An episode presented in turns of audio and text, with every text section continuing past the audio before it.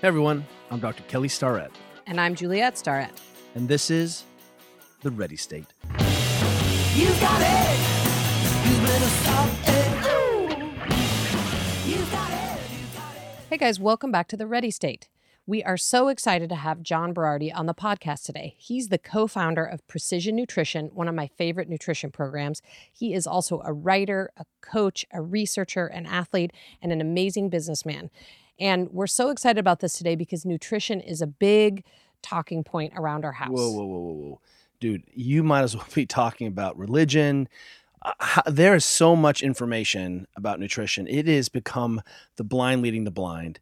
And really, I mean, uh, we were just driving down the street the other day and I saw like a vegan juice company that now offers keto plans. So, what's interesting about John is that he's a generalist. And more importantly, and I think this relates to our whole kind of conversation about our first season from child development to athletics to genetics is that it's about first principles. And oftentimes, first principles are not about nutrition at all, it's about behavior and changing behavior. You know, I took John's level one certification. I just loved it. And what he really focuses on is how to change people's habits. In fact, much of the course is not about nutrition at all. When we have these conversations around eating better food and food quality at our t- dinner table, especially with our kids, man, I, I hear John in my background all the time because, you know, it, sometimes when it comes to kids and food, this is one less battle I want to have. John is really dedicated to making uh, good nutrition available to everybody. And we really hope you enjoy this conversation with him.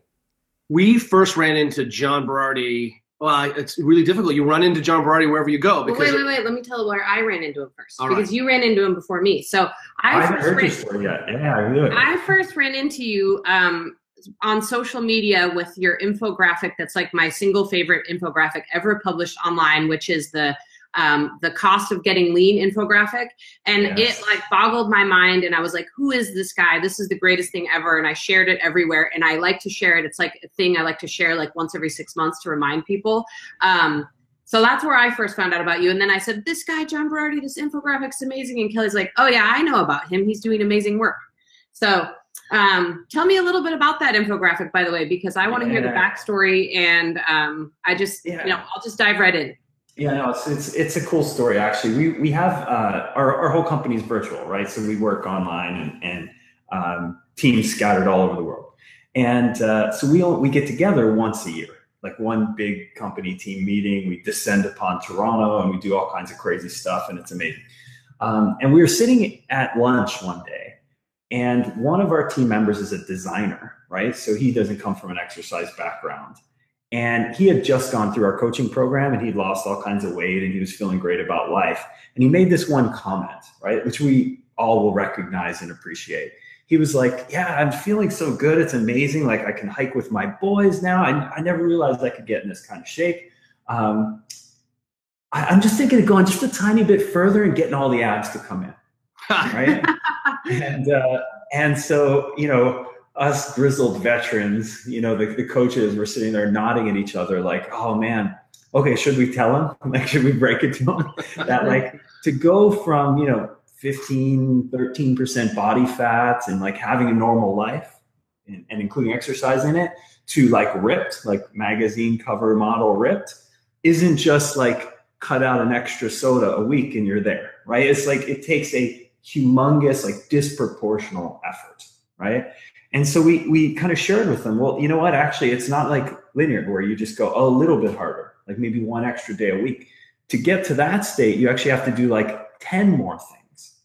Is it worth it to you? And when we had this conversation, he was just like, whoa, I never heard of this before. And I've been working at Precision Nutrition for 10 years, you know? so you guys should do something on this. So we decided to write an article on it and do this accompanying infographic where we show different degrees of, you know, leanness or body fatness and what it might take to change to the next level, right? What things you might have to add in, what things you might have to subtract out. And we released it into the wild and the thing went totally crazy. Uh, a lot of people had the reaction you did, but a lot of people had the opposite reaction. They were like, "This is total BS." Um, these guys. My favorite comment ever, which is posted like a hundred different times, must have been written by a fat person. That's what someone said, right? In other words, only a fat person would make it seem hard to get cover model lean. You know, uh, no, it's not like that really. So we had all this great debate over it. I mean, the thing's been viewed uh, 10 million times now, and uh, it's just it's it's one of those pieces where we kind of put our flag down and said, listen, guys. We're just going to be as honest as we can about what this takes, not to be like, um, look at us or, oh, we got to tell it like it is, but for a very specific reason, because we feel like people have the right to know so that they can make an informed decision, right? Like, I, I will tell you that even you know, Juliet and I eat in a really sustainable, reasonable way. We both have, you know, Juliet has what I call vanity abs. Like they just they don't do anything for her, but they're always there, right? Like like I'll turn over and I'm like, oh look, my 44 year old wife has abs. Like that's great. And um, but what's interesting, Genetics are a bitch. even even when I read that again, and I, and I the last time I was in a dunk tank, I was happy with the results, you know, for my life and what's going on. And uh, even when I read that, I'm like, ooh, whoa, I, I'm good. You know, I mean, I literally even I even had that experience myself. And more importantly, I think one, one of the reasons I think that really spoke to Juliet so much was that it wasn't even about what to eat. You didn't even talk about that. It was all Mhm. about behavior, which is Mhm. really the hallmark of why I think what why precision nutrition matters to us and why it relates so much to the work that we do around trying to change behaviors, consistency, sustainability. You know, if we substitute, hey, I want to improve my performance, get leaner with, I need to improve my dorsiflexion, you know, and and I rolled, I foam rolled for, you know, 30 minutes last week and it didn't change. You know, we we have the same level of conversation that, you know, you have to move well, you have to be consistent in your eating. You have to, you know, you can't you have to take care of your sleep if you're going to see improvements in tissues or in improvements in your body composition. Mhm. Well, it sounds like you- the only like the only group that's late to the game on this is personal trainers and strength coaches, right? Like if you come from a PT world or a medicine world or a pure nutrition world, we all know that compliance is the only thing that really matters to a point, right? Uh, doctors are like, hey, I'm giving people prescriptions for life-saving medications, right? These things will either save or alter their life, their pain, and they only do it half the time. And No, less than pill, that. right? Almost 22% is like the is the adherence. Yeah, exactly. I mean, I did this. Um, I did a couple different analyses on this. Right, one is all medications, and it's as low as you're saying. Then I was like, okay, cool. But there's a whole bunch of meds where maybe people sh- shouldn't be taking them. You know, what about the ones that are actually life saving, like magic pills? And even those, it's like around half the time. So I always joke, like in the fitness industry, we always say, like, you know, people are always looking for the magic pill. So you look at the data though, and if, if you had the magic pill, they'd only take it half the time anyway. So that's the problem, right? This Well, is you the know, problem. This and really at the heart of I think what's interesting about and what's reasonable. And I'll tell you that Juliet, just full disclosure, is deep into your you know is a trained attorney, but deep into the precision nutrition level one. I'm getting like so much stronger because I carry the book around everywhere Yeah. I go, and it's like a 40 pound book. And everyone's like, "You always have that book with you." I'm like, "I know, but I, you know, anyway."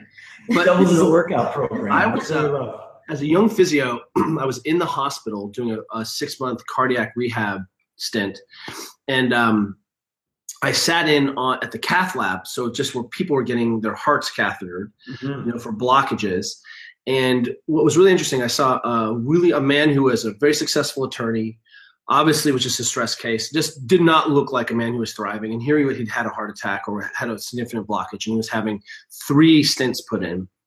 Mhm. And what was I thought was really interesting was, you know, this conversation he'd had, I'm sure, with his physician, his family, a million times. You know, you got to take care of yourself. You got to eat. You got to sleep. You got to sleep more. You got to, you know, you got to stress. You can't drink.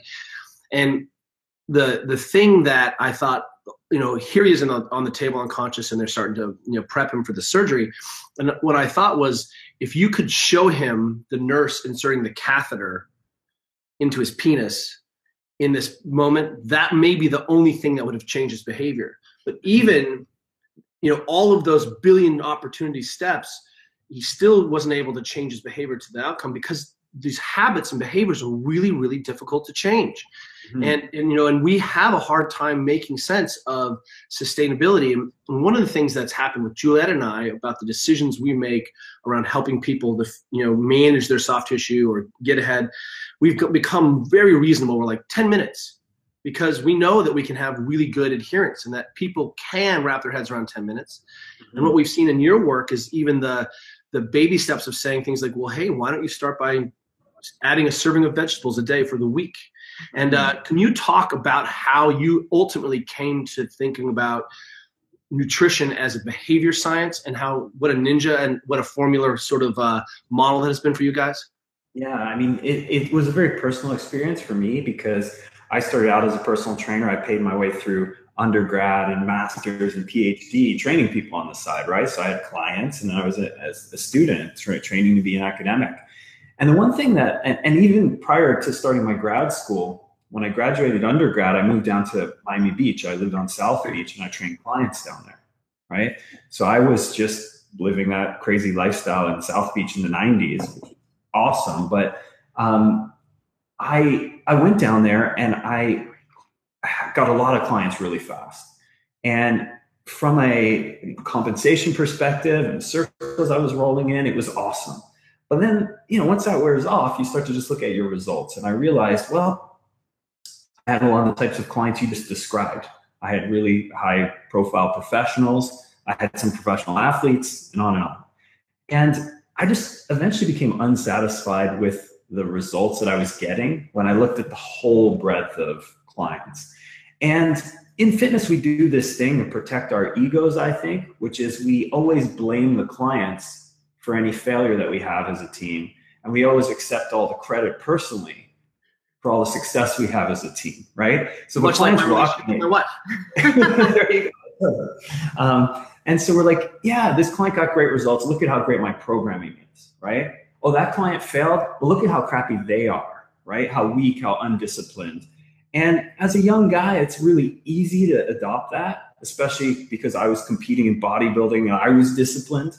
Um, but there just came a point where I started to see things from a totally different perspective. I don't know if I got older, I got exposed to different thinkers. I started to realize, well, wait, um, I have to accept all the outcomes. I have to accept all the people who dropped out, all the people who didn't get results. And I had this personal paradigm shift, which was instead of this idea that, well, you can, you know, lead a horse to water, but you can't make them drink. What if I actually assumed it was my responsibility not only to create great programming for them, but also to make sure they do it? So instead of being like, well, I did my part, here's the spreadsheet, you know, I actually said, my part is getting you to do it. Percent responsibility for that. Well, that singular decision changed my entire life because now I had to go research things that I was never trained in. I had to go find out what that would mean. I had to actually make a commitment to the person that was paying me as a client now that went way beyond what my peers were doing. I had to say, wait, wait, oh, that didn't work. You didn't do the thing. Okay, shoot, that's my fault. How can I fix that? Oh, I asked you to eat those things. Oh, you didn't eat them? Where did I go wrong? Not why are you such a crappy person, but where did I go wrong in the equation? I must have not explained it well enough. Oh, no, that wasn't it.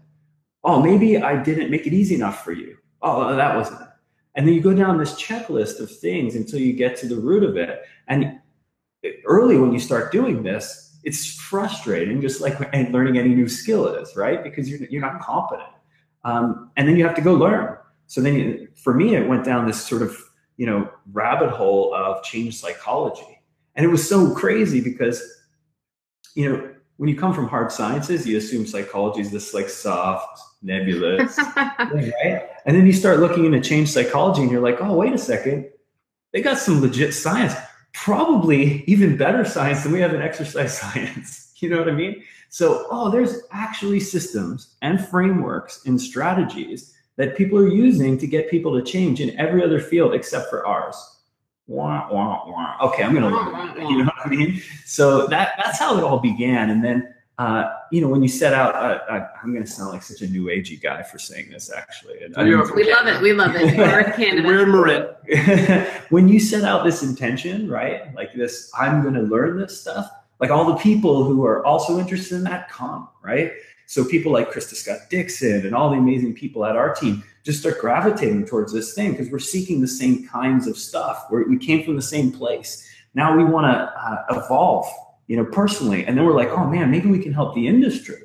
So we start doing this stuff. We start saying, wait, instead of talking about proteins, carbs, and fats 90% or 100% of the time, what if we talked about them 50% of the time? And the other half of the time, we talked about human beings and what it takes to get them to want to change, to get them to actually change within the context of their real lives. And then I'll tell you, this whole thing leveled up in the biggest possible way for me when I started making babies.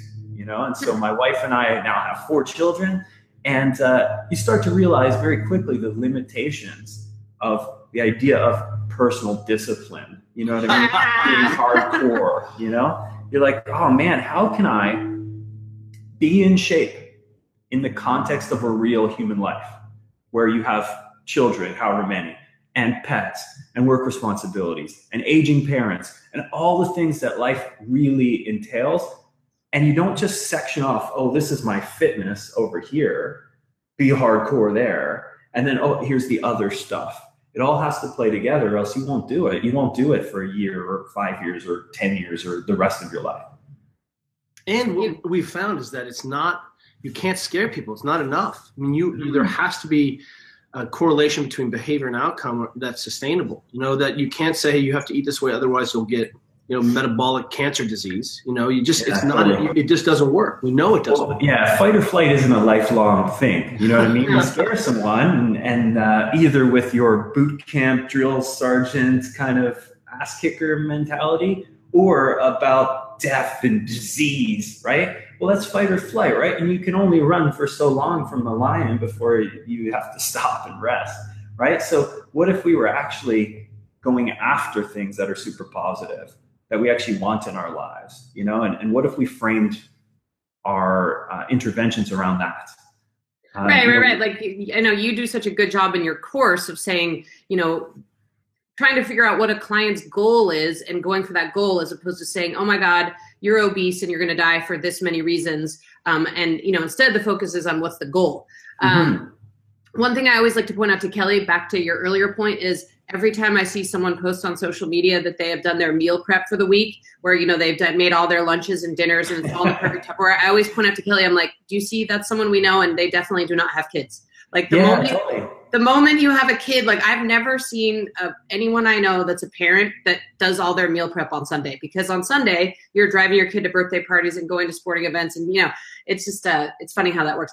Um, Totally. Tell us a little bit. I know you started uh, Precision Nutrition in 2006. Tell us a little bit about what it is for anyone who has not heard of you before. Yeah. Oh, yeah. That's great. There's people who haven't heard of me. What? Um, yeah. No, the precision nutrition does basically three things. One is we we coach. We coach a lot of people. Um, we've discovered a way to, to do online coaching that's really scalable and reliable and, and efficient. And so every year we coach about six, seven thousand people online. Uh, to date, we've coached about fifty thousand people total and it's a whole body transformation program you know people from all walks of life right so that's that's uh, part one of, of what we do. So we just coach a lot a lot of people help them look better feel better etc uh, the second part of what we do and this sprung from the first was after a long time doing that uh, a lot of professionals were like hey you guys are, are crushing it. Like not only from the business perspective in terms of getting a lot of clients but your clients are making radical transformations and you never even meet them in person, right? Like the whole paradigm in fitness was, well, this has to be highly personalized, one on one, person to person.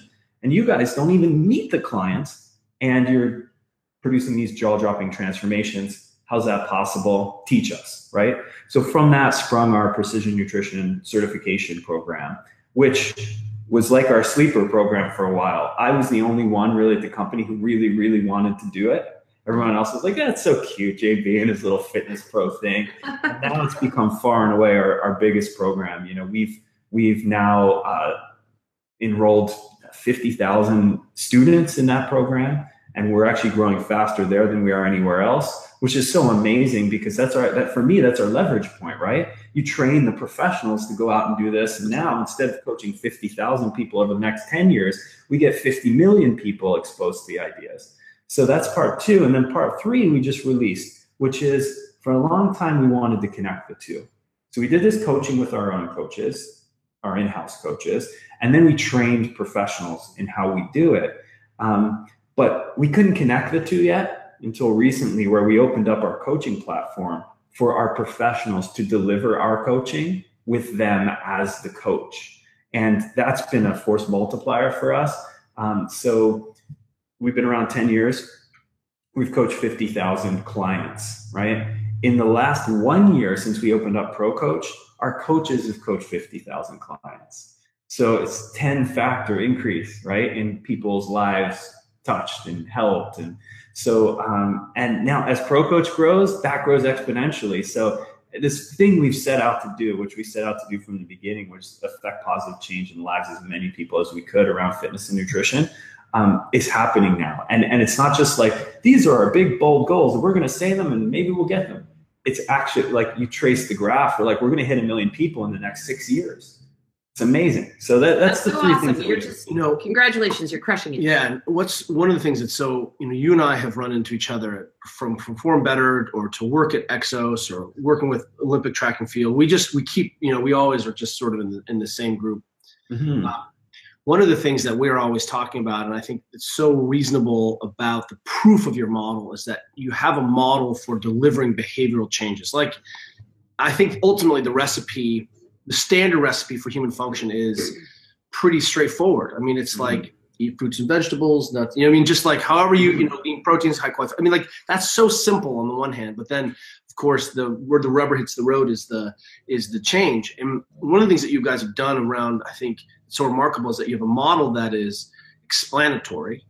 You have a model that is predictive, right? And it's also repeatable, and more importantly, across cohorts. Like you, you can see that your model works, and I think that's because you hit this thing across age, division, sport. It doesn't really matter. You're able to turn a dial up and down a little bit about hey, we need to gain weight, we need to lose weight, and Mhm. we're endurance, we're, we're power athletes, and then again, it it's predictive, explanatory, and repeatable. That is, I mean, that's radical and and very very difficult to do because when we talk to, I mean, I just was having uh, lunch with Verstegen, you know, uh, who's the founder of Exos and or API, and the, the idea is how do you scale these models? How do you get more people exposed? So it's not always a one-on-one phenomenon, and, uh, and I think we need to when we look at Stuart McMillan just pu- put up a post I think yesterday, the day before, about how there's more noise now than ever before. And that I Mm. mean, and if you open up my Twitter feed, it seems like there's every single or Insta feed, there's every single nutrition paleo expert writer, and there's just more junk out there than ever before. And it's Mhm. difficult for people to find real solid solutions that work. And I think one of the ways that we need to educate the population is by really looking at you know those those tenants does is this model sustainable? Is it scalable? And does it explain what's going on? So really really kudos there. Yeah, and you know that's Mhm. one of the things that I really loved about your work when I dove more deeply into it is you know Kelly and I have done like we love to genetic test ourselves and we've done all this genetic testing. And you know we both came to realize years ago when um, especially in the CrossFit world it was like paleo paleo like paleo was God. Um, and we realized early on that you know at least based on our genetics there were some things about the paleo diet that didn't really work that well for us and Mhm. we really came to be sort of diet agnostic and realized that the same diet really isn't appropriate for everybody you know based on a variety of factors and so that's one of the things I love so much about your work is it's, I mean, obviously you have some real basic principles about eating like real food, um, Mhm. but that's kind of where you draw the line in terms of like what you should eat. And really the whole program is about, you know, how you actually implement this into your life. Um, Yeah, and I know you said at one, I, I read an interview you did where you said early on in your career you were kind of focused on like the minutia of nutrition, and then you Mhm. really transferred over to this behavior. Yeah, well, you know, I, I've I've come to think of a lot of things as essentially like progression models, right? If you think of exercise progression as the simplest form, right? You wouldn't have someone come in on, on day one and be like, "Oh, cool, we're going to work on your chest," right? So here's a 400 pound loaded barbell. We'll just press on that for a while. Eventually, you'll be strong, right? I mean, you're actually asking people to do something they're incapable of because they haven't been progressed, right? The same with a complex loaded movement like a snatch or something like that, right? Uh, some coaches might try this, but generally it's recognized across the board that you're not going to load up a barbell, go up, snatch it yourself, right? With all the skill and strength you developed over the years, and then put a newbie on, even at a weight that might be more appropriate for them, and just be like, start snatching.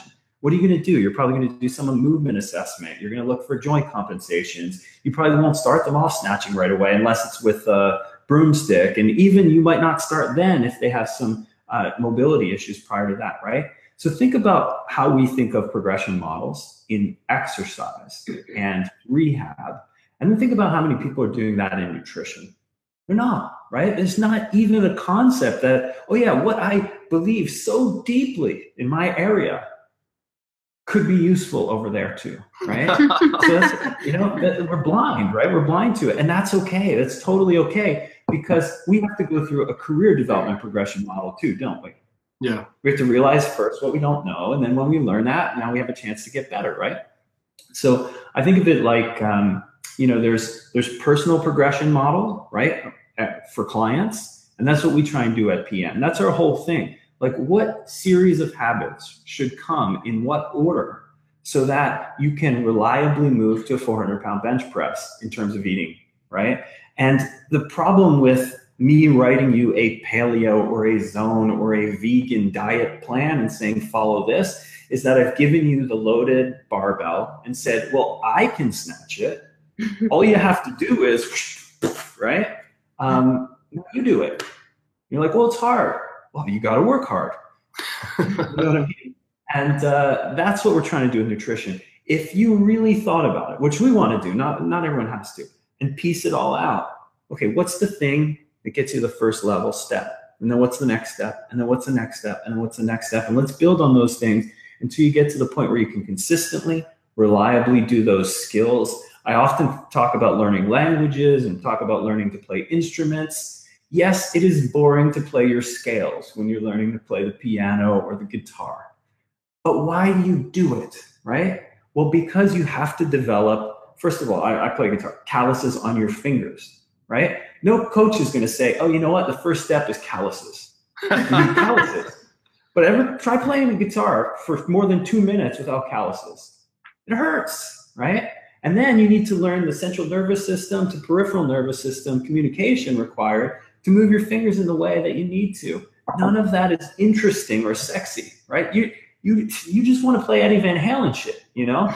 and but that's how you have to do exercise. That's how you have to do learning languages. It's how you have to do nutrition as well. So that's what we really firmly believe in. And then I also say like you have to permit career progression in the people that you're teaching to, like our students, right? You have to accept that in the beginning, none of this will matter to them.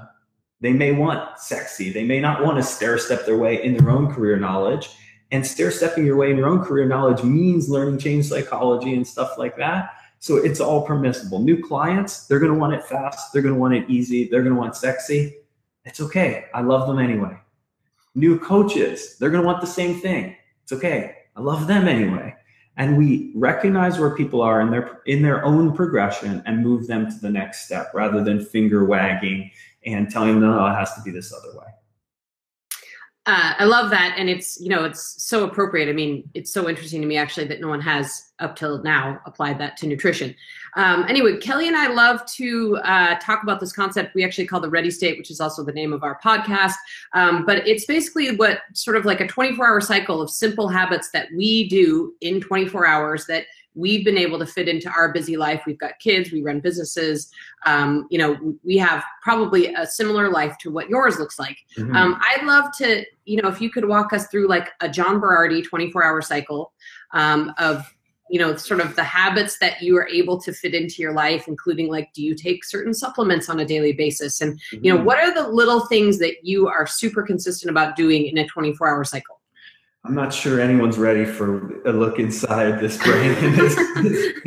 we've got we've got four kids under seven and no, an infant. No, it's it's uh, it's a little crazy over here right now, but it's awesome, and I'm happy to share some of those things. You know, I mean, I don't know why lately people are so fixated about the morning routine of successful performers or whatever. But since I wake up first thing in the morning, I'll start there. Um, so generally in the morning, you know, I, I don't have anything really elaborate. I just have like a little like self-care ritual I do for like 10, 15 minutes. You know, I uh, go to the bathroom, I take care of my skin and stuff like that. And then I walk out and cook breakfast for the family. Right.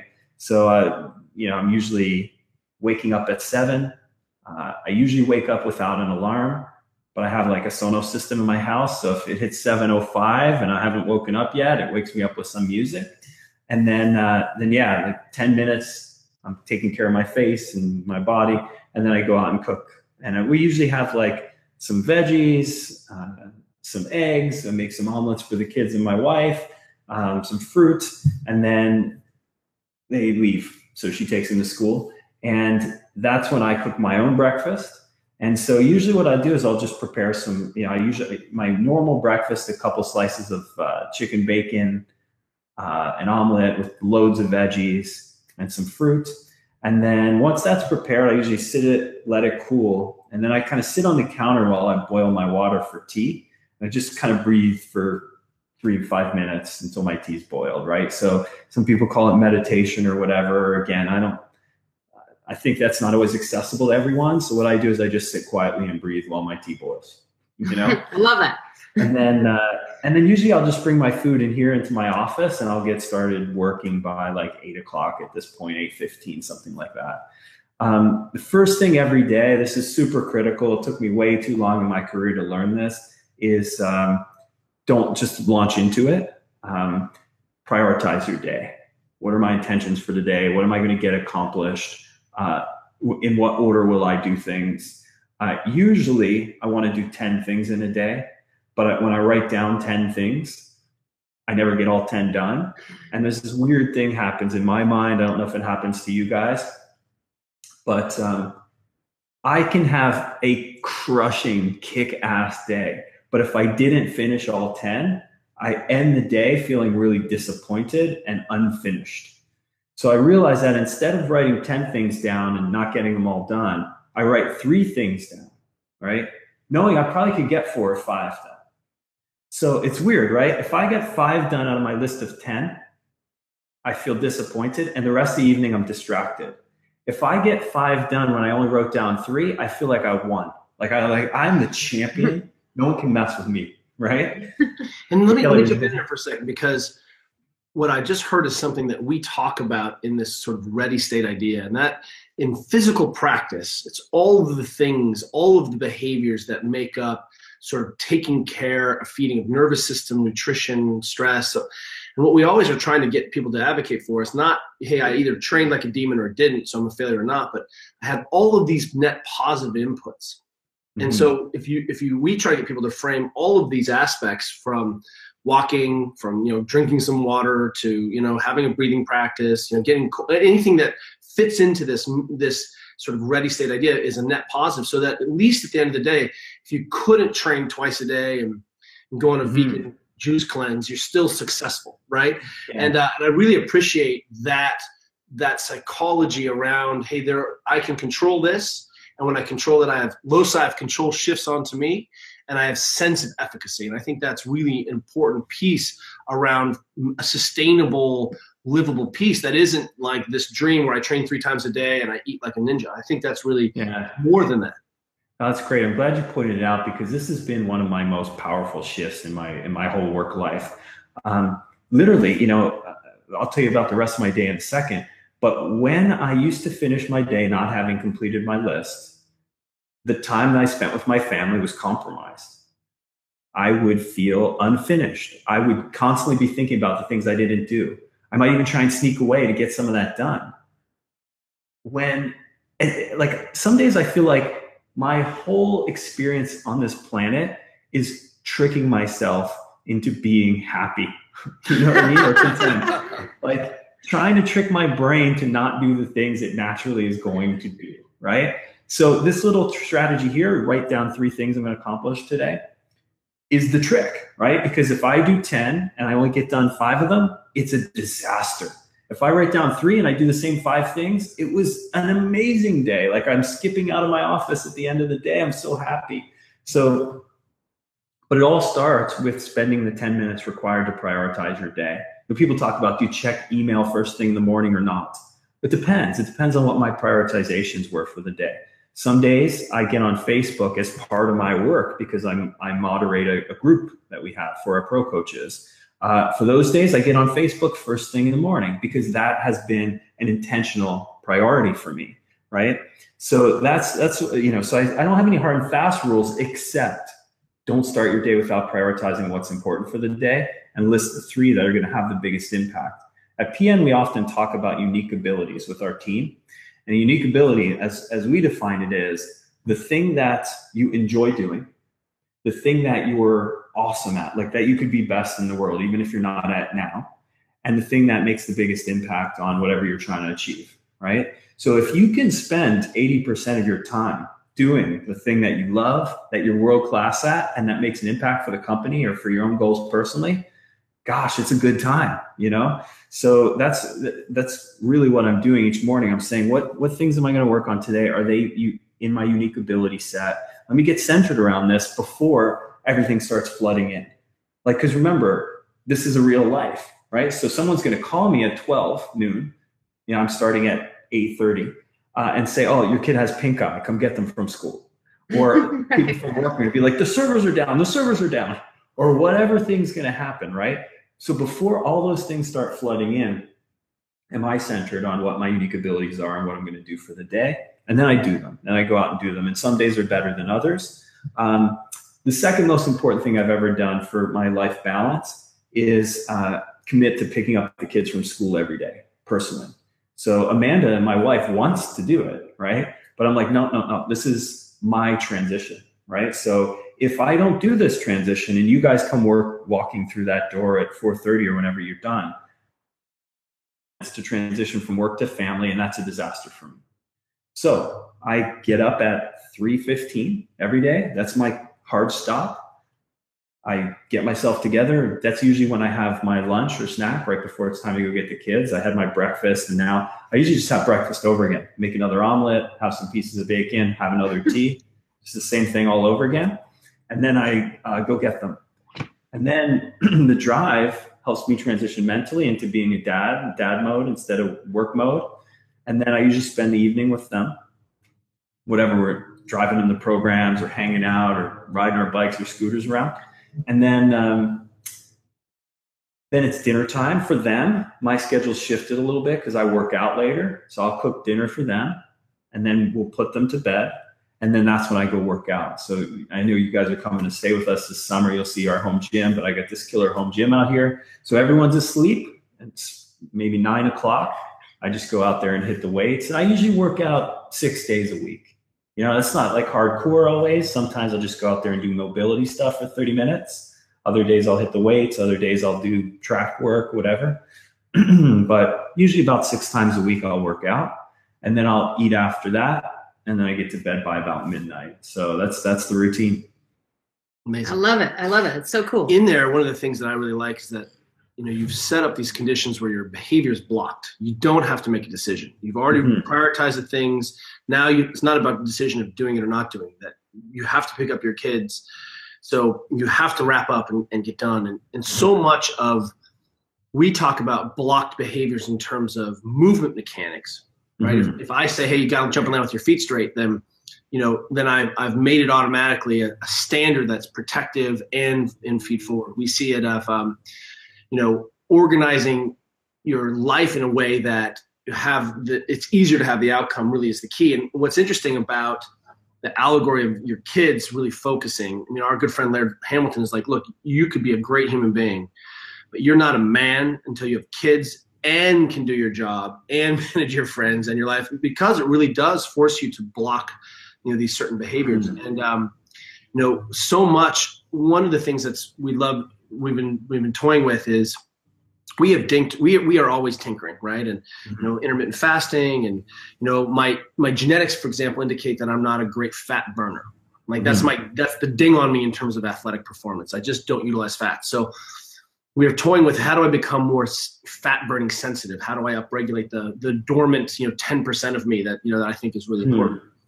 But one of the things that's that happens sometimes when I used to not eat in the morning or just fast in the morning is that my workout sucked. Mhm. And during the day, I often was under caloried during the day because we would get busy, you know, and Yeah. I, maybe I just had coffee. And then I literally would go to sleep. We'd eat, eat the, with the girls at like 6.30 or 7. And then I would go to sleep. And at 11 o'clock, I wake up starving and get up mm-hmm. and eat. And, and Which is to add to that, there'd be a lot of days where he would eat like the exact same amount as me throughout the Mhm. regular day, you know, and then we go to bed like having had the exact same amount of calories. So it's no wonder that he mm-hmm. woke up at 11 starving. Mm-hmm. yeah, exactly. Yeah.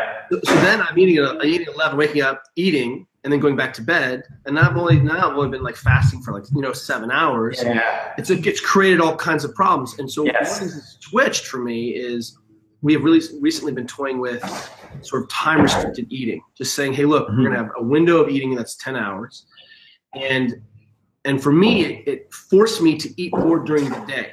So now Yeah. I have to eat breakfast and I have to have Mhm. lunch and I have to have dinner. Otherwise, I'm doomed.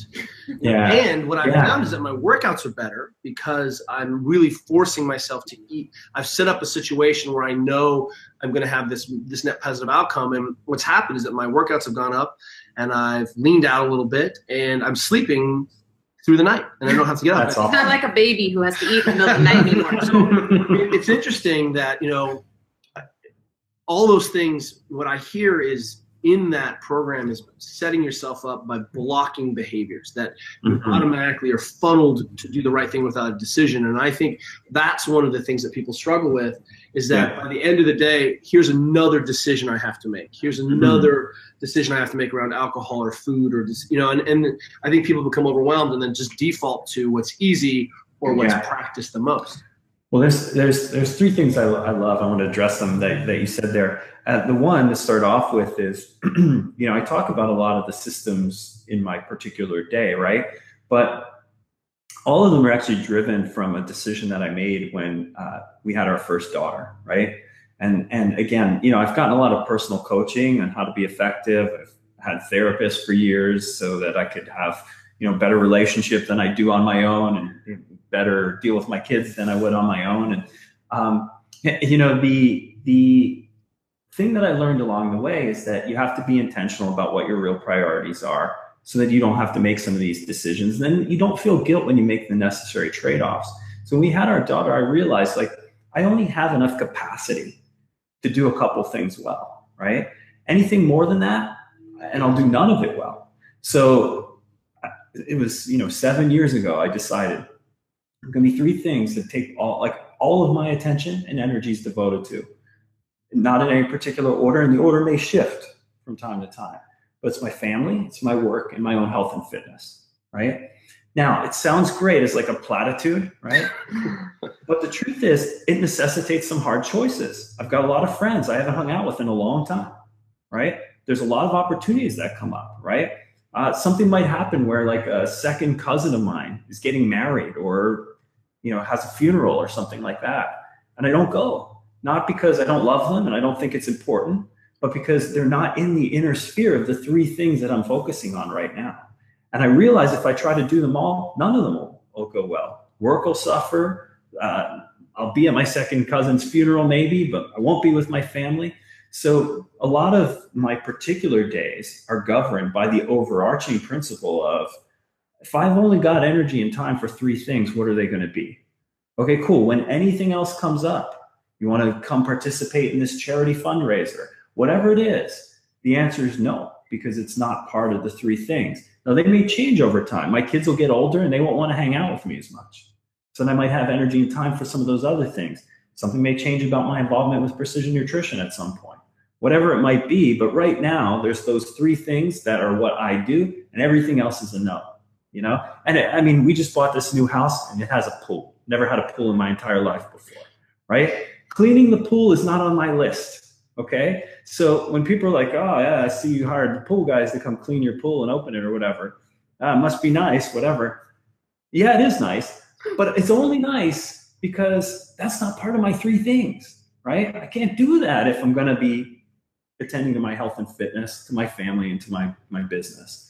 So that's that's where it all started from on a meta level. Um, I want to get specific though.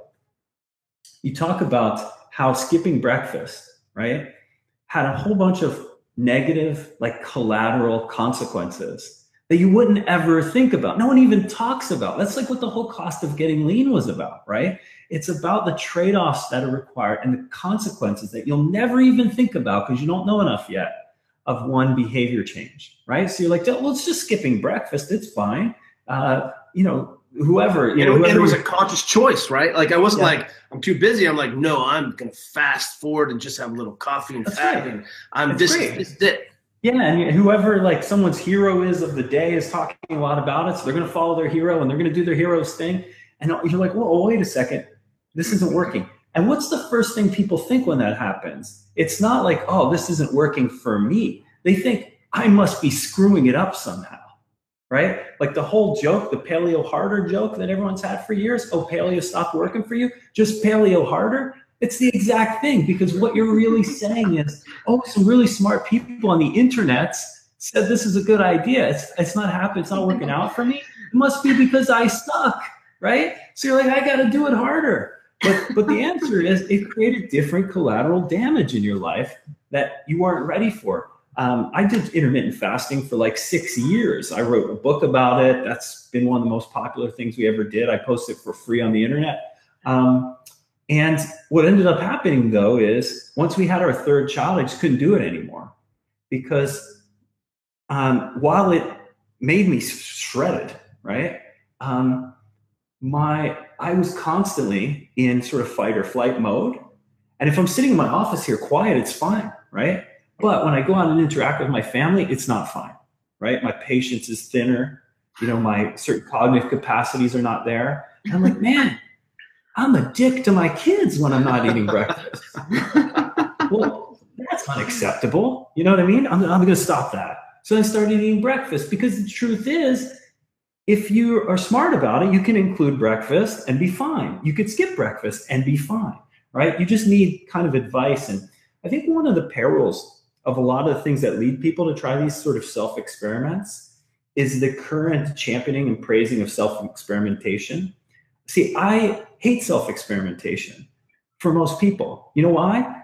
Because self experimentation is all wrapped up in this idea of being your own science project. How many people are trained in science in this world? You know, like if you're not trained in science, you don't know how to do it properly. So people are like, find out one of the great cliches in the nutrition world, find out what works for you, right? Well, who the hell has the tools to do that? This is a Right. tiny percent of people, right? It's like saying, here's the secret to getting in great shape. Dunk a basketball.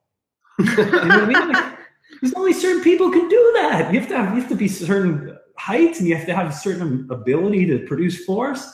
Um, to me, find what works for you is a skill set that you need to develop, not just a thing everyone has access to. So what I like instead of self-experimentation is just guided experimentation. Get some guidance. Yes, it's good to find what works for you. Have someone help you through it. Now it doesn't have to be a paid coach. I'm not doing this to angle for our coaching services here because there's a lot of people who help you uh, and mentor you. But it's just this idea of, you know, when you talk about things like, hey, well, okay, I read about, um, you know, let's let's call it sort of fuel efficiency and fat mobilization and all those ideas wrapped around that. And well, I've read that fasting can really help with that. And then you start this the, the personal experiment. Even if you're trained in science, it's hard to be your own science project because you're too biased and wrapped up into your life. Get some guided help, right? To help you do that kind of experimentation to find what works for you. So that's the one thing I have for all the people listening and watching, right? Um, the kinds of singular decision you think are singular aren't. They influence everything else. One of my favorite examples of that is like young guy starts working out, right? What does like a 18 year old who just starts working out, like one month into it, do? He goes to GNC and he buys protein powder and creatine, right? So, the, so now one person will be like, man, that protein and creatine is working great, right? Meanwhile, he just started strength training a month ago. The other person is like, oh, strength training works so well when you're a newbie. You, I didn't even have to change my diet at all. When, when you're taking creatine and protein now, right? So these things are all integrated, and we don't always recognize what changes when we change one thing, but a coach or a helper or someone who's guiding you can. So I think that's really, really critical there. And Um, the last part is the fat use thing. I'd like to help you with that. Let's talk after this because I'm sure you have access to some of the best coaches in the world, but this idea of metabolic flexibility is something I'm really, really interested in now. And, and I think it's trainable like other skills. Yeah. I think it's harder for some people genetically, but I also think it's trainable and with certain supplements and certain practices, you can get much more effective at flipping the fuel switch when you Oh, need yeah. it. Oh yeah, and and I completely agree, and we have, and it's um, I'm we're lucky. Um, I got one question. This is both a question and um, a call for advice. So Okay. Kelly knows this. Maybe the thing that drives me the most crazy in my entire life is witnessing my friends who eat a kale salad and salmon for dinner and feed their kids chicken nuggets and tater tots. And the second thing that literally makes me apoplectic is going to kids' sporting events where they sell donuts and Costco muffins and you see Pirates booty and chips and Doritos and sodas on the table at these volleyball tournaments. And this drives me literally crazy because, you know, I, it, it drives me crazy. And I don't think I'm doing a good job um, trying to change the hearts and minds of people on this subject. Um, for As example, you're Kelly, raging on the sideline. yeah, and, and that's obviously not working when we're when we're talking about psychology. But you know, for example, Kelly and I have been working with our kids volleyball team, and you know, we sort of drew a line in the sand about what the sort of team snack table would look like at the beginning of the year. We said, look, it should be like a charcuterie and you know maybe some food related bar, nuts, fruit, um, you know, maybe a chocolate milk. Um, maybe like some little cut up peanut butter and jelly sandwiches. Like that's what our snack table is going to look like. Um, and then uh, right before our last tournament, one of the moms said, Hey, I'm going to head to Costco and this is the shopping list I'm going to get. And it was literally goldfish, pirate's booty, muffins, chocolate milk. I mean, it literally, I, I actually thought she was punking me in the email because I was Right. like, wow, like we are sort of, I mean, we're certainly not nutrition experts, but we're sort of in this world and know people at least and know a few things. Um, but anyway, I, I, you know, I know your kids are littler. I'm not sure you've had a chance to fully experience this. Maybe you have a little bit with your seven year old, but you know, there's a there's there's a large disconnect there's a huge Yeah. how disconnect people eat and then how we think we should be fueling our kids. between our kids. you And know, and I think one of the last things, because I really would love your thoughts and advice on this, but one of the last things I see too, especially here in Marin County, is there's a lot of kids who are just thin, um, Mhm. even though, despite the fact that they are probably malnourished and only eat chicken nuggets. Um, so I think that that fuels the disconnect with parents because they think, well, there's no observable um, issue with my Mhm. kids um, because my kid is thin. So it doesn't Mhm. matter if I feed him ice cream every single day and Doritos and chicken nuggets and macaroni and cheese because look, they're thin. Mhm. Um, so, so to me, there's this big disconnect, and I just wonder what your thoughts are, and you know, it, what you as a dad would do if you're approaching your kid's swim team to say, yeah, we probably shouldn't be selling donuts. hmm Yeah, you know, I try and tease out a lot of threads, right? Because this becomes a big tangled ball of ideas and opinions and thoughts and also goals, right? Because you're like, one, as a parent, you have to help your children navigate that, right? So um, for me, I want to take that off the table as part of that conversation because the way I do that is through education at home, right? Like our kids started out early eating what we eat. Our kids eat what we eat, right? Like it's raw fruits and veggies and protein. And when they don't get protein when they're somewhere, they're not assholes about it. They're just like even my my three year old the other day was at you know a birthday party and lunch was being served or whatever, and he was like, uh, "Excuse me, um, is there any protein?" you know what I mean? So he's like. And, and not you know not in like a judgy way or oh the sick people are eating the not protein food or whatever but just they have come as a matter of course to understand what a plate looks like. It usually has vegetables and fruits, and and usually our meals we don't add a lot of extra carbs to them because car- kids find carbs. They're like carb seeking weapons. You know what I mean? Like they will find carbs. And you bring up this really good point, and that is we always in in our sort of unconditional positive regard model recognize that everyone comes from somewhere. Yeah. Everyone models their behavior, learn from somewhere. So, you know, as we're trying, as I take over the shopping and the, and the, ta- the table, Yeah. we realize that people have never been exposed to it. They don't even know what it looks like. and your like. child's Correct. friend's birthday, they don't know. They've never so we you can't fault for someone for for having been trained or being of a system. So I just want to you know that's really our, our approach on this. We're like, Yeah, God, that's we we failed. Well, we sorry, failed these that's families. that's Kelly's approach. I'm still in a place of like feeling crazy, so I'm. I, Yeah. it's that's something I have to work Well, yeah, on. well, yeah. Well, we'll get to that. We'll get to that next, right? Because um, you know, so part one is uh, teach our kids just how to behave in the world around this stuff. Teach them what the expectation should be. Teach them that it's okay. Like we don't hate the people who don't have protein and vegetables at their lunches. Uh, we'll get them if we get home. If you're in a bind and you're out there and you can't get any, but you could ask for them when the opportunity's there. So our kids are pretty cool about that, and it wasn't always easy because they've each had phases in their development where maybe they got exposed to some different foods and then they come home and they're like, I don't want to eat vegetables anymore or whatever. And then it isn't like you're going to eat your vegetables because this is my house. It's, it's just very like, okay, well, we'll just make them available until you come back to the vegetable train, you know? So that's part one, right? So that's, so now if our kids go to events and sporting things and whatever, and, and there's bullshit food there, you know, um, they, they have their own, right? And they'll just ask for what they want and need. And if they don't get it, they'll have it with them and that sort of a thing. The second thing is, I try and never get mad about these things. Like it, bringing my own emotion to the table never helps a thing. It makes me my worst self.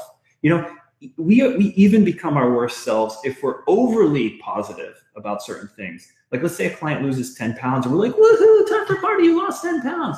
Well, now we just made the whole experience of changing behavior about the weight loss that we said it's not about the scale, it's not about the number. So I try and really not celebrate things like weight loss overly. What we might celebrate in that situation, and, and not even as a praise from big coach, uh, we would just ask the person how they feel about their progress. Wow, can you describe a little bit about how you feel about your progress? Rather than, oh my God, it's so amazing. So I try and take like justifiable rage, any justifiable praise completely off the table, right? This is what I do professionally. I realize that emotion doesn't help me be my best coach, my best self, right? So take that completely off the table. Um, and realize that um, it's important to give people permission not to change, right? So let's say you're working with a group of parents who say nutrition is important to them and their kids, and you're like, okay, cool, well, I know how to do that. you know what I mean? Let me let me help you change that, right? But you know, motivational interviewing is a is a coaching technology that we use. It comes from the counseling world that talks about um, something really important, which is the harder you argue for change, the harder someone will argue against it, even if they want that change in the first place. Right? It's perfect. Amanda and I, it's perfect. I might be, let's say, silly example, thinking going to get my hair cut. Right? So I'm like, man, my hair is really bad. I need to get a haircut. Right? And so yeah, I'm going to go next week. So I have it scheduled for next Friday. If Amanda were to say to me, Your hair looks like shit, you need to do something about that right now. Like, let me just cut it right now. The more she would push, the more likely I would be to delay that haircut. yeah, I love that. Human nature, when people push for change, even if you want that change, you'll find ways to argue against them, right? And so the only way to combat that is to give people permission not to change. Hey, listen, it's okay if you want to continue to bring bullshit, and we won't say it that way, but to soccer games, right? It's okay. Um, we give you the space to change or not change, right? And that paradoxically, and this is the weird thing about human nature, like it's the thing that's the opposite of what you think you should do that often produces the change, right? Like, so when someone comes in and says, you know, you know, I, I, I know I need to eat healthier. My dad died about the same age as me of, of a heart attack. I should, I should really change. If you're like, you're right, you should really change. Here's what you need to do. They're going to go the other direction. Usually we ask them, we, we call them the crazy questions. You know, it sounds like you're motivated to change, but tell me a little bit about what's good about your life the way it is right now. Right? We're actually having them talk about what's good. And then people are like, no, that's crazy. No, we want them thinking the opposite. And we're like, wait, wait, wait, no. We're going to get them saying what's good about, well, well, what's good is I don't have to think about what I eat and oh, some of the comfort foods that I had growing up, I can eat now without guilt and stuff like that. And I'm like, okay, that's cool. Those seem like compelling reasons to stay exactly the way you are right now. And they're like, oh, whoa, whoa, wait a second, though. And now they start talking me into why they should change. And most importantly, they start saying it themselves, right? So this is this is coaching science, right? You start thinking about how you can have dialogues with these parents um, or the people who are bringing the food that makes them argue against you for what you really want in the first place, right? Right. I love it. and and it's a cool trick but it never works if you're so invested that you can't leave the possibility of nothing changing on the table right, Right. If That's you're right. so invested they know it That's know? right. And, and ultimately in this, you know, we a year ago we had this tournament and kids are just crashing and they play all day long and up and down and there's seven matches in a day and you know people are freaking out and like kids are eating Shot Bloks in between every you know every game and Mhm. and we again give parents permission they, they can bring whatever they want but i just created a table and literally the kids who are sugar addicts grabbed the bowl of berries and shoved just like and i was like oh you know well i've seen worse things than that. Yeah. you know and what ends up happening is that every parent comes up to me and is like everyone was so great. No one crashed. There were no tears. I Right. All the kids. were like this all day long. you know and i was like that's isn't that, isn't that weird? Yeah, exactly and like yeah. they discovered them this themselves you know but Yes. you know you're right. Br- let, letting people find the, the positive. I really i really appreciate that because you know I, I do think sometimes we're creatures of habit and we we do what we know and what's you know what's comfortable. And we actually have a, a couple you know we see we're in working families and we see parents who just can't have one more fight. You know that's Yeah. that's what it comes down to. They just can't have one more yeah i was that was going to be I, I as you guys were asking the question i wrote down a couple points that i wanted to speak to and that was the last one right? Have to i mean coaching is an empathy game right? If you can't empathize with another person's situation you can't help them right? You will never understand. That's why hard ass coaches uh, can only help a certain type of person right? Uh, the, the people who are who need to be beat up right? Who want to be beat up who come to you for that right? Um, because if you can't identify if you can't create the space to understand what the other person's going through and actually feel it with them uh, you can't actually help them. So uh, that's what occurred to me. I'm like i see parents and the I, I am a parent. Like how many times do i have to say no to my kids in a day it is mind-bogglingly crazy. And i even know how to do it. You know what i mean? I know how to do it well right? We give them choices and we do all the good things. But still in a day i functionally have to say no like a million times right? I mean we fight about what shoes to wear. We fight about what coat to wear. We fight about when to leave. We fight about who's going to sit where in the car. Every next second is a battle right?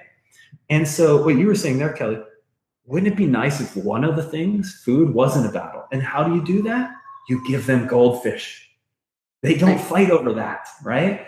So this is me trying to understand what's good about not changing for the parents.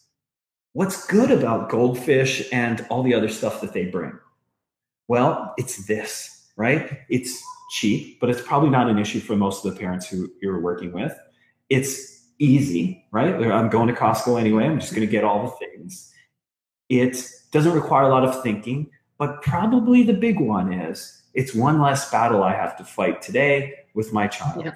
right? Now it doesn't mean we say okay so oh, that's fine that's great you know? We keep giving goldfish but i want to deeply understand what they're getting out of it because you already had the talk you're like hey here's how we're going to feed the kids everyone good thumbs up thumbs up thumbs up thumbs up. everyone's good right and then this thing happens and you're like okay well they're not just trying to flip me off there's something good about this for them if i understand that maybe we can work on it you know that's right Yep. and I You're appreciate exactly that. Right. I, lo- You're I love the right. ninja, you know, and you know, I didn't have three kinds of fruit on the table. I had seven kinds. I had, I had six kinds of meat. I had, you know, our kids could. yes. They're, they're, they then the agency of like, you know, sometimes we have our kids. what You kind want of meat did salad you put or out? you want vegetables? Uh, we had What kind sal- we had salami, we had turkey, we had. Um, I think I had Che- a couple cheeses. cheeses. I had ham out there. You know, I mean, like kids Nice. could just go to town, you know. And what we saw was that when you give kids lots of choices, the agency was theirs. So Yeah. once again, what I tried to do is block their behavior, right? Mhm. Like, yeah you know, totally. here here's all the amazing things you can eat,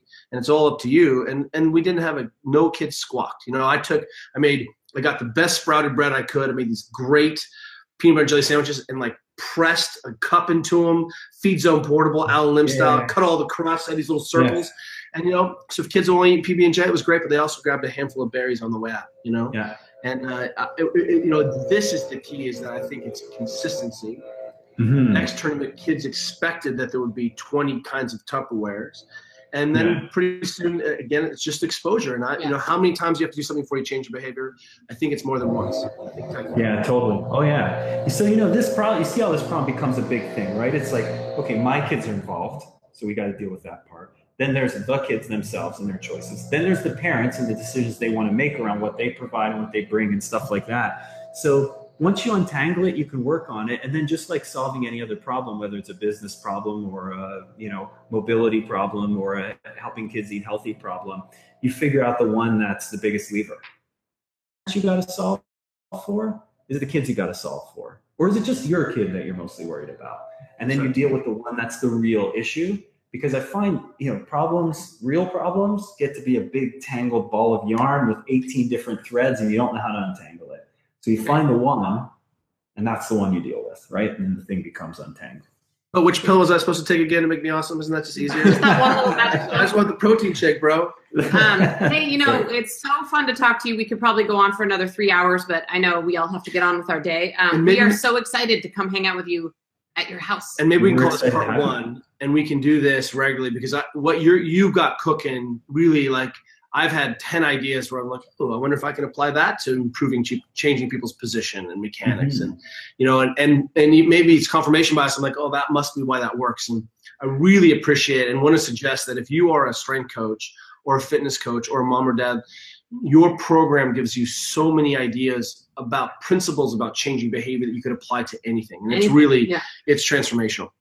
Cool. I appreciate the kind words, guys. And yes, I'm having a lot of fun. Yes, we'll do part two and up to part 100 if we want. Uh, this this is a blast. I mean, uh, we think a lot alike in certain areas, but we have different experiences, so it's fun to share them and compare notes and stuff like that. Love it. Let's do it, and we are very much looking forward to hanging. out. Tell us where we can find you on the internet, your company. Yes. What, what are those places? Yeah, I mean, simply come to precisionnutrition.com, guys. I mean, we we've been publishing free a free blog, free articles for a really long time now, and we have a thousand at least. Our search engine's really strong on the site. So if you're like keto, keto is the hot thing. I need to learn about keto. Okay, I need to learn more about low carb. Well, what about post workout nutrition? Oh, what about injury and nutrition recovery? Oh, what about behavior change? Just come do hit the search engine on our site. We've published probably a definitive article about it. That's you know leans on the latest science plus all of our coaching experience, and that could be a little gateway into getting some new ideas. You don't have to buy anything from us. You can just come and learn. Love it. Love it. Well, thank you, John. Um, until next time. Sounds good. Thanks, Thanks, guys.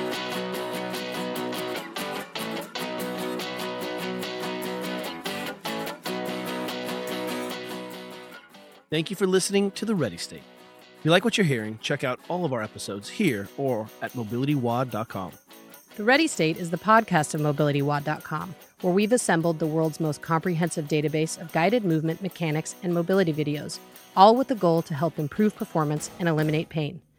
Each motivated by the simple idea that all human beings should be able to perform basic maintenance on themselves. We're also on Facebook, Twitter, and Instagram under Mobility WOD. That's W O D, as in workout of the day. Till next time, cheers, everyone.